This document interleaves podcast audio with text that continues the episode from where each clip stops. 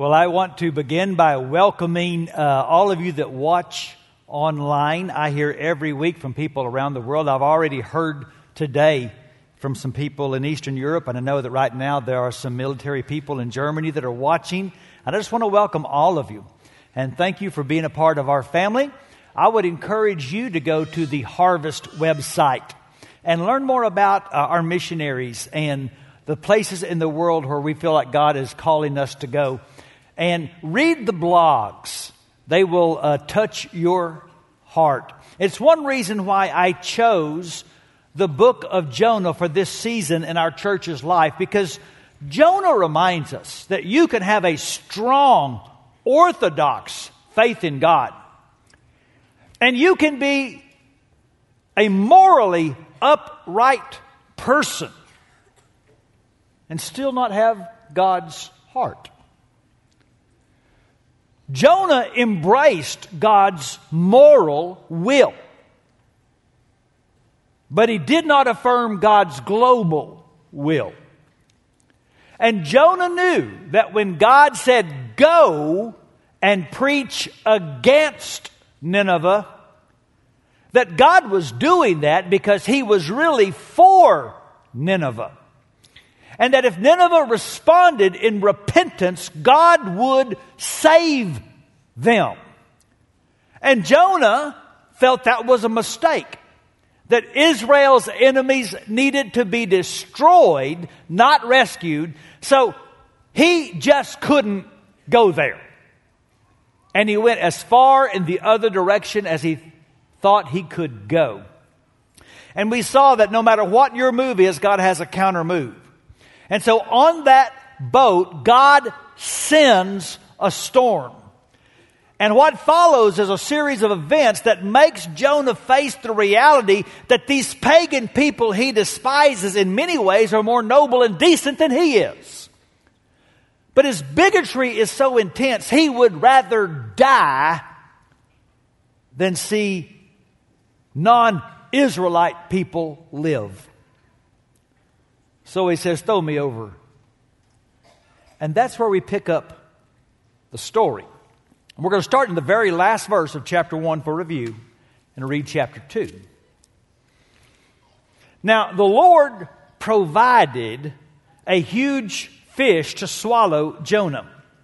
And Jonah was in the belly of the fish three days and three nights. And from inside the fish, Jonah prayed to the Lord his God. He said, In my distress, I called to the Lord, and he answered me. From deep in the realm of the dead, I called for help, and you listened to my cry. You hurled me into the depths, into the very heart of the seas, and the currents swirled about me. All your waves and breakers swept over me, and I said, I've been banished from your sight. Yet I will look again toward your holy temple.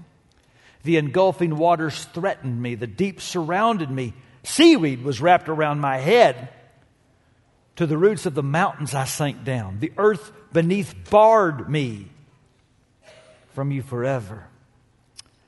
But you, Lord my God, brought my life up from the pit.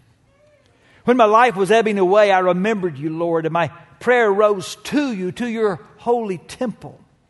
Those who cling to worthless idols turn away from God's love for them. But I, with shouts of grateful praise, will sacrifice to you. What I have vowed, I will make good. I will say, Salvation comes from the Lord. And the Lord commanded the fish, and it vomited Jonah onto dry land. So the little boy was asked in Sunday school class, What is the point of the story of Jonah? And he replied, People make whales sick. And that is a good point. And suppose the story ended with Jonah being thrown overboard. Suppose it stopped at verse 16 of chapter 1. Well, the moral would be don't be like Jonah. Don't run from God and don't disobey God if you don't want to wind up like Jonah. And it would have been a good point. But the story would have been a downer. And instead, this incredible story starts to turn up. And it begins not with deeds, but with words. From inside the fish, Jonah prayed to the Lord his God.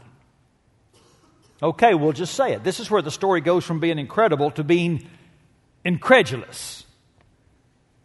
Because you can't live inside a fish, much less pray. Now, I remember when I was in Sunday school and I was taught the story of Jonah. And I remember the picture of Jonah on the flannel graph. And everybody under 40, Google flannel graph. And there he was in this big, huge cavern inside the whale.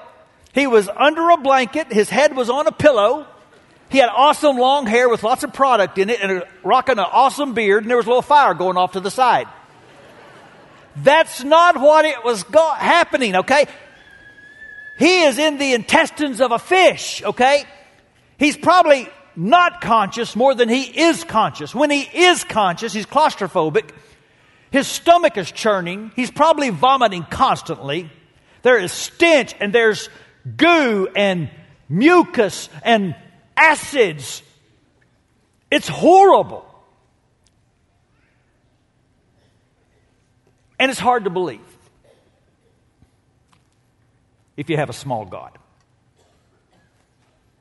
You see, this is depicted clearly as an act of God. The God that provided the storm provided the fish. So, years ago in Philadelphia, the great preacher Donald Grey Barnhouse was speaking on a Sunday night, a room filled mainly with students from the colleges in the area, preaching on the time in the wilderness when it says the children of Israel's sandals didn't wear out. And right in the middle of a sermon, this skeptical student stood up and said, You can't walk 40 years and your sandals not wear out. How can you explain that? And the old preacher looked at him and said, God. And the young man meekly sat down and said, Oh, I understand. And the old preacher said, No, son. No one understands. The big fish is only a problem if you have a small God. Okay? A man can't live inside a fish three days any more than a corpse can lay in a grave for three days and come back from the dead unless God is all about it. You see, I don't think the fish story is even makes my top 10 hardest to believe stories in the Bible. The reason it gets so much skepticism, in my opinion, is because Jesus directly connects this story to his death and his resurrection. And Satan knows if I can destroy belief in the resurrection, I destroy the foundation of the Christian faith. So you have to decide how big is your God. But it's pretty clear the people that read this for the first time had a big God. And that's why the author doesn't even focus on how he did it. He focuses on what he did. And from inside the fish, Jonah prayed. And nobody has ever had a more unique prayer closet. Now, the very first readers would have noticed something that many of us probably didn't notice. Every line of this prayer is a quote from the Psalms. It's a very composed prayer. I doubt he prayed the whole thing just like we read it. I think when he would come to, he would say a little something, go back out of consciousness, come to again. And when he got out, he just remembered all the things he thought and he put them together in a powerful prayer. And it's safe for us, like all the other prayers in the Bible, because prayers have a very didactic function. In other words, why do we have the prayers of people in the Bible? Because they teach us. Now, we all know this. We all know that some people preach while they pray, don't they? I've heard people give announcements while they were praying. I've heard people imply what candidate we ought to vote for while they were praying. One good uh, brother with the church I used to preach at whenever he would pray for the sick, he would also give the hospital and the room number in the prayer. And I always wondered, are you afraid God is going to walk into the wrong room and say, Oh, I'm sorry? He was talking to us. I remember when our children were little, Jamie made supper one night. She made some chicken and some corn and some rolls and some salad. And she didn't usually do this, but she put mushrooms on the salad. We asked our son Michael, who at the time was three years old, to say the prayer for our food. And I'll never forget.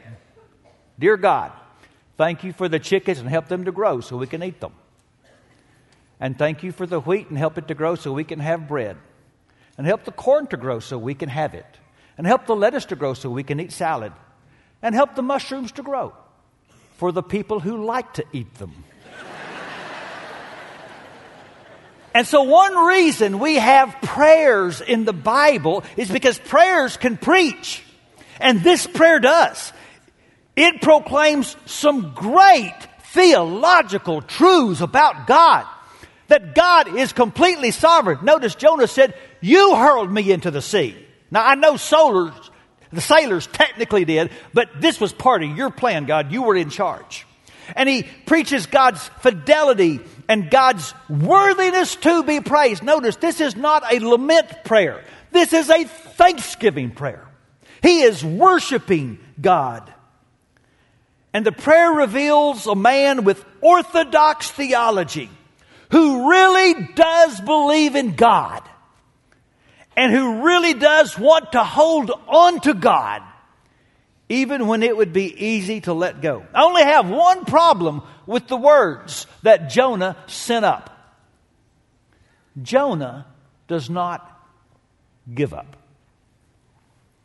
Go back and check. He never says, I'm sorry. He never says, and God, I was wrong. Give me another chance to go back to Nineveh, and with joy I will obey you. He's resigned, but he's not repentant. When he's in a jam, Jonah is perfectly willing to ask God to be an object of his mercy. But he doesn't want to be an agent of God's mercy. Jonah is such a confusing mixture of dignity and depravity. And honestly, isn't that one reason why we relate to him? Because I'm Jonah. And you're Jonah. And think about some of the prayers we've prayed. Sometimes we just said the words. Oh, they were good words, but we were just saying them. And sometimes we really meant the words. And many times we really wanted to mean the words, but we were having a hard time getting up for it. You see, Jonah gives voice to this complex faith struggle that is going on in all of us. Can I tell you something you already knew? I preach a lot better than I live. I'm better at words than I am at life. I pray a whole lot better than I live. And you do too. You see, God doesn't have a choice but to do good through people who sometimes wrestle with wanting to do good. Noah, Abraham, David, Peter, this runs all through the Bible. The reality is, we have all had in the belly of the fish moments in our lives where we are wrestling with what kind of relationship with God we really want to have. And it's not a great place to live, but it's a great place to learn. So the next time you're down, I want you to try some of these up words. Okay? And here's the first suggestion I want you to send up a prayer, no matter where you are. And I don't just mean physically, I mean emotionally, I mean spiritually. You say, well, shouldn't I wait to get my act together before I pray? Listen, prayer is especially for people who don't have their act together, like Jonah and like us.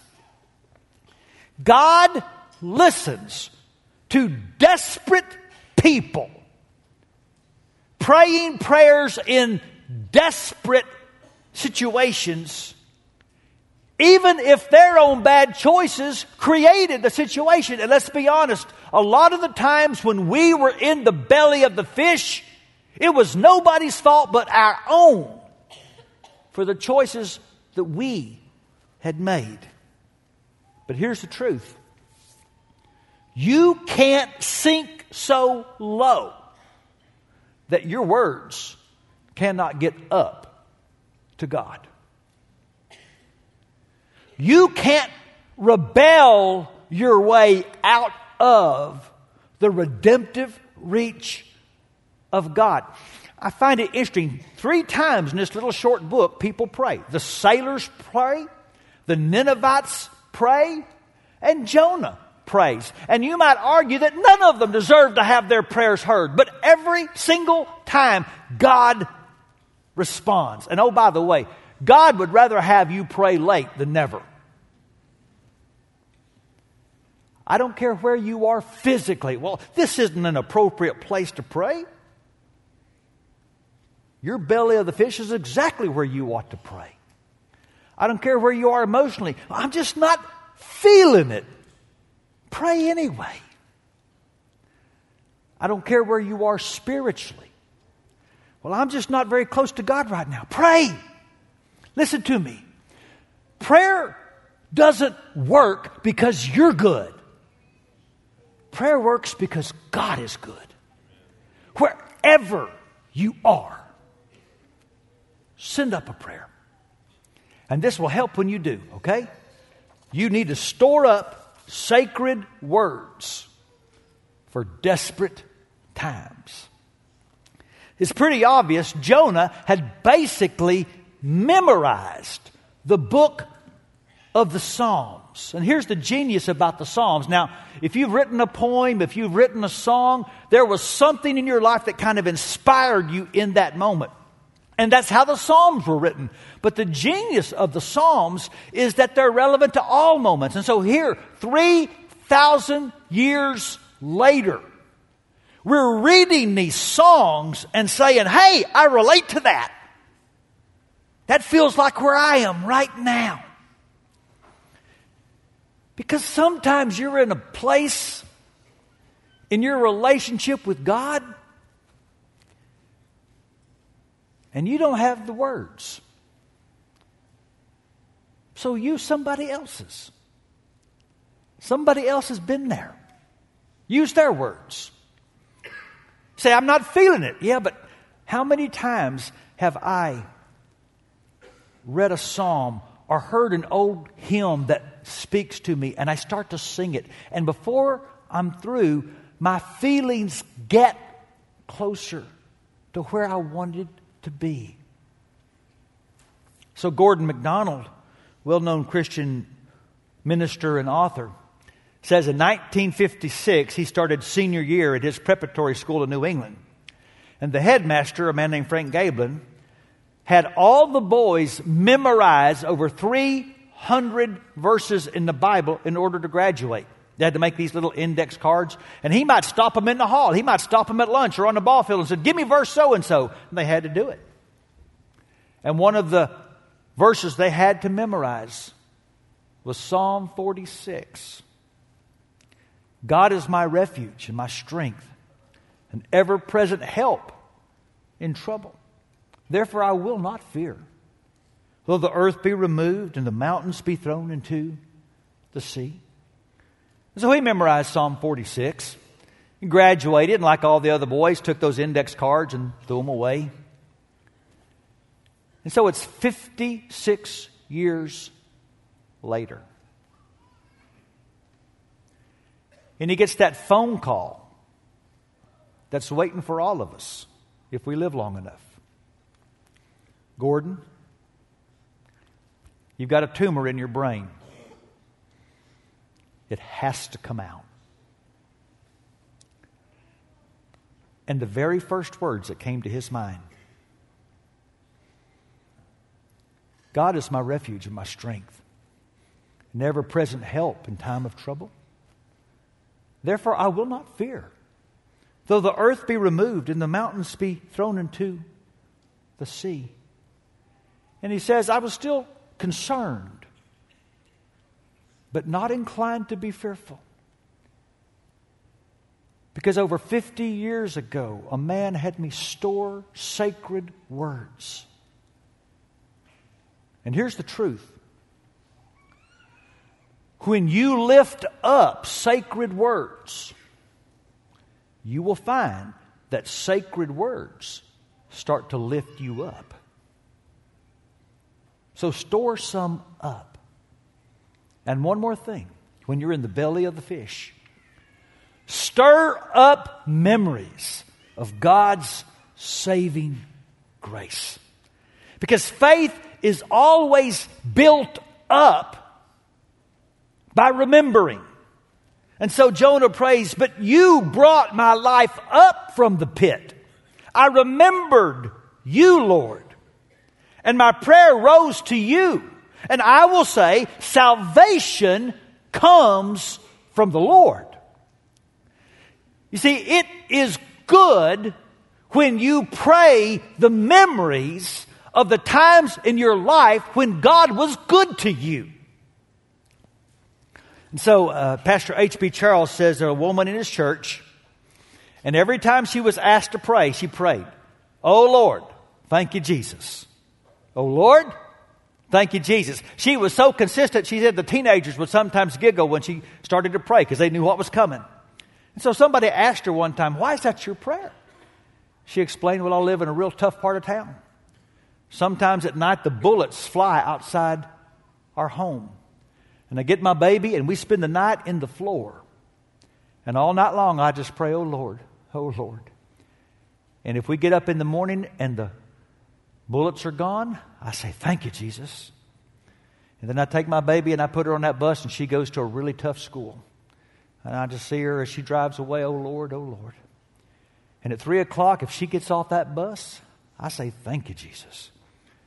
And so when I come to church, and I think about how good God was to me last week, I put together my two prayers. Oh Lord, thank you, Jesus. It's uplifting to look back at what God has been up to in your life.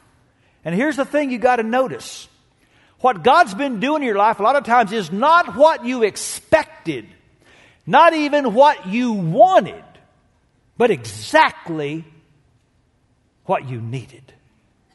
And that's what Jonah is saying about the fish. You understand, the fish was not Jonah's sentence. The fish, horrible as it was, was Jonah's salvation. Jonah dies if God doesn't send the fish. And isn't it true in your life? You can look back on some things you went through and you can say, I didn't want it. I didn't expect it. And I wouldn't wish it on anybody. But I thank God that I went through it.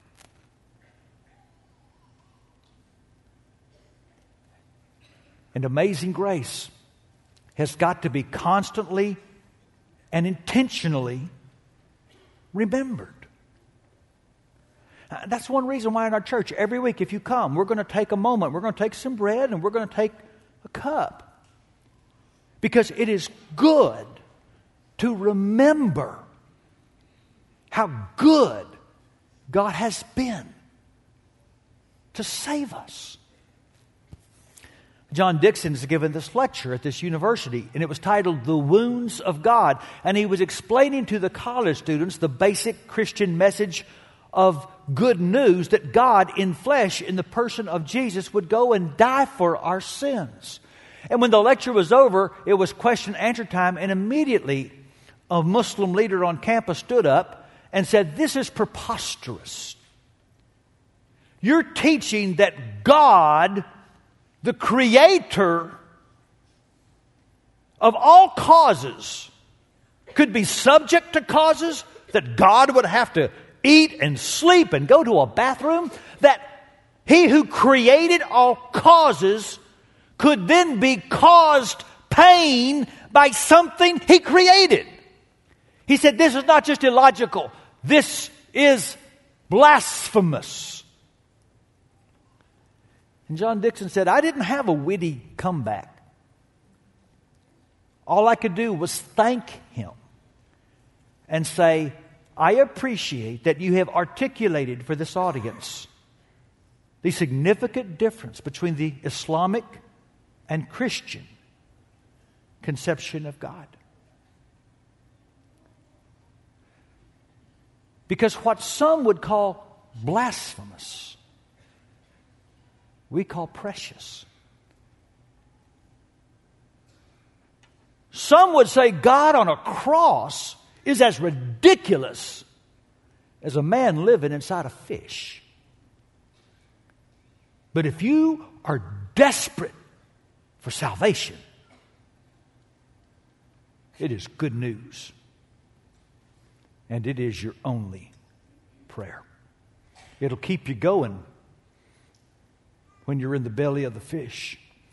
And you won't give up because you know God doesn't give up. God gives mulligans. In fact, my f- favorite verse in the book of Jonah is one many don't even notice. It's the very next verse. It starts chapter 3. And then the word of the Lord came to Jonah a second time. Because God is faithful even when we have trouble being faithful. And that ought to build us up. And so, a number of years ago, I went on a trip. And while I was on that trip, I made a decision that, in my opinion, compromised my integrity. If I told you what I did, most of you would say, That's no big thing. I do that all the time. But apparently, it was a big thing to the Holy Spirit. Because I came under heavy conviction as the Holy Spirit whispered in my heart can I trust you in a place of influence to be a person of integrity? And I had about a four hour car trip home. It was one of the longest days of my life. I'm telling you,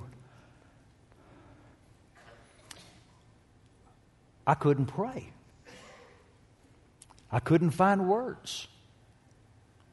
The only words that came to me were from the Psalms. One verse. 51:12 O Lord restore to me the joy of my salvation. I didn't think I had lost my salvation but I wasn't feeling it. And so if I said it once I bet I said it a thousand times. Oh Lord restore to me the joy of my salvation. About 20 or 30 minutes from home, I drove by a church I have driven by hundreds of times. And not one time has there ever been on the sign of that church a scripture verse. There was that day. Do you want to guess what it was? Restore to me the joy of my salvation. And you can say, well, that was a coincidence, but you would be wrong. The word of the Lord came to me a second time, saying, I will never give up on you. God doesn't give up. God does not let go. And mercy is only a prayer away. So let me pray over you. And Father, right now, somebody needs mercy. Somebody listening to these words is in the belly of the fish. They're struggling with faith. They don't even know how to talk to you about it, God. Give them words. Give them your words. Give them the peace that comes from knowing that you don't let go. In the calm, but in the storm, in the highs and in the lows. You never let go. And so, God, we look up and pray for mercy. In Jesus' name, amen. I'd like everyone to stand up. If you're on our prayer team, either downstairs or upstairs, would you take your place? This is your moment to come. Come and ask for prayer. Come and ask to be baptized. Just come and say, I'm tired of living in the belly. Come because mercy is a prayer away, and God never lets go.